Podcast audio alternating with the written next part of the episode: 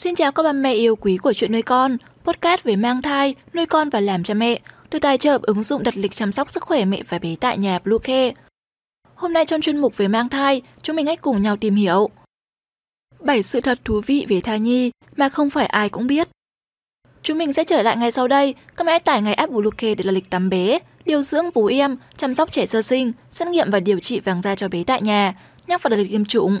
Ngoài ra thì Bluecare còn cung cấp các dịch vụ xét nghiệm níp lấy mẫu tại nhà, massage mẹ bầu, chăm sóc mẹ sau sinh, thông tắc tiết sữa, hút sữa và rất nhiều dịch vụ y tế tại nhà khác. Truy cập ngay website bluecare.vn hoặc gọi ngay hotline 24 trên 7 098 576 8181 để được tư vấn cụ thể các mẹ nhé.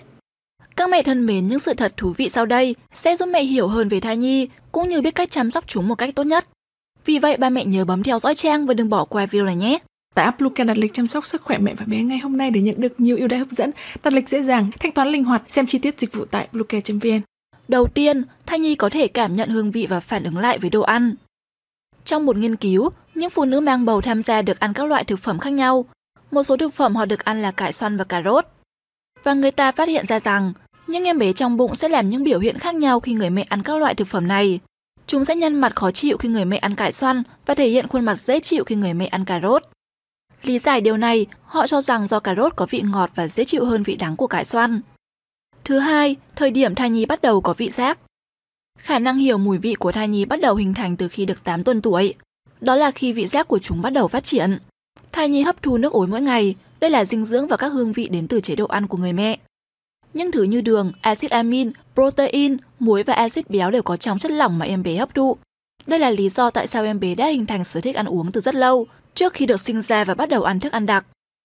Sự thật thứ ba là chúng có lông khi còn trong bụng mẹ.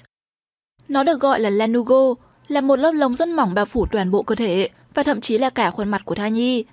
Lớp lông này sẽ không tồn tại quá lâu, hầu hết chúng sẽ biến mất ngay trước khi sinh. Trong khi các loài như cá voi và hải cẩu cũng có những sợi lông tương tự, chỉ khác là lông của chúng sẽ không biến mất khi được sinh ra. Điều thứ tư là tim của thai nhi bắt đầu đập sau 5 tuần. Tim của trẻ bắt đầu đập sau 5 đến 6 tuần trong bụng mẹ và kích thước của nó không lớn hơn đầu đinh ghim. Phải mất khoảng 10 tuần để tim thai được hình thành hoàn chỉnh và tốc độ đập của nó là từ 110 đến 160 nhịp mỗi phút. Điều khá thú vị là vào cuối thai kỳ, tim của thai nhi nữ đập nhanh hơn tim của nam giới các mẹ ạ. 5. Thai nhi có thể ngáp, khóc và đi tiểu. Trong một số lần siêu âm, các bác sĩ đã nhận thấy rằng thai nhi hé miệng giống như người ta đang ngáp. Hành động này đầu tiên có thể được nhận thấy ở tuần thứ 24, nhưng đến tuần thứ 36, nó dường như hoàn toàn biến mất. Đồng thời ở lần đầu tiên chúng ngáp, chúng cũng bắt đầu biết khóc.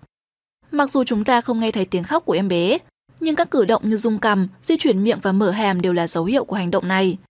Ngoài ra thì nhiều nghiên cứu nói rằng thai nhi bắt đầu đi tiểu trong bụng mẹ vào khoảng giữa tuần thứ 9 và 16. Khi lớn hơn một chút, chúng bắt đầu thải ra 500 đến 700 ml nước tiểu mỗi ngày. 6. Trẻ sơ sinh có nhiều hơn 50% số lượng xương so với người trưởng thành. Khi mới sơ sinh, trẻ có đến 300 cái xương. Khi trẻ lớn dần, nhiều xương trong số này sẽ bắt đầu hợp nhất với nhau và cuối cùng sẽ thành 206 chiếc. Gần 100 chiếc xương thừa không thực sự là xương mà chủ yếu là sụn. Cuối cùng sẽ hợp nhất với xương thực. Sụn này chính là mô mềm có trong khắp cơ thể của trẻ. Và điều cuối cùng là tiếng ồn lớn có thể ảnh hưởng tiêu cực đến thính giác của thai nhi. Vào khoảng 18 tuần, tai của thai nhi bắt đầu dài ra và có thể nghe được âm thanh bên ngoài. Khi thai nhi được 6 tháng, sẽ có thể trở mình mỗi khi nghe thấy âm thanh. Chính vì vậy việc nghe nhiều tiếng ồn lớn, chẳng hạn như âm nhạc và còi báo động, có thể gây hại cho trẻ. Điều này có nghĩa là phụ nữ mang thai nên giữ âm thanh dưới 115 decibel nếu như muốn thính giác của con mình khỏe mạnh. Và trên đây là những điều thú vị về thai nhi, hy vọng sẽ đem đến cho mẹ những thông tin hữu ích. Postcard hôm nay xin được khép lại tại đây, chúc mẹ sẽ có một ngày thật vui vẻ. Xin chào và hẹn gặp lại!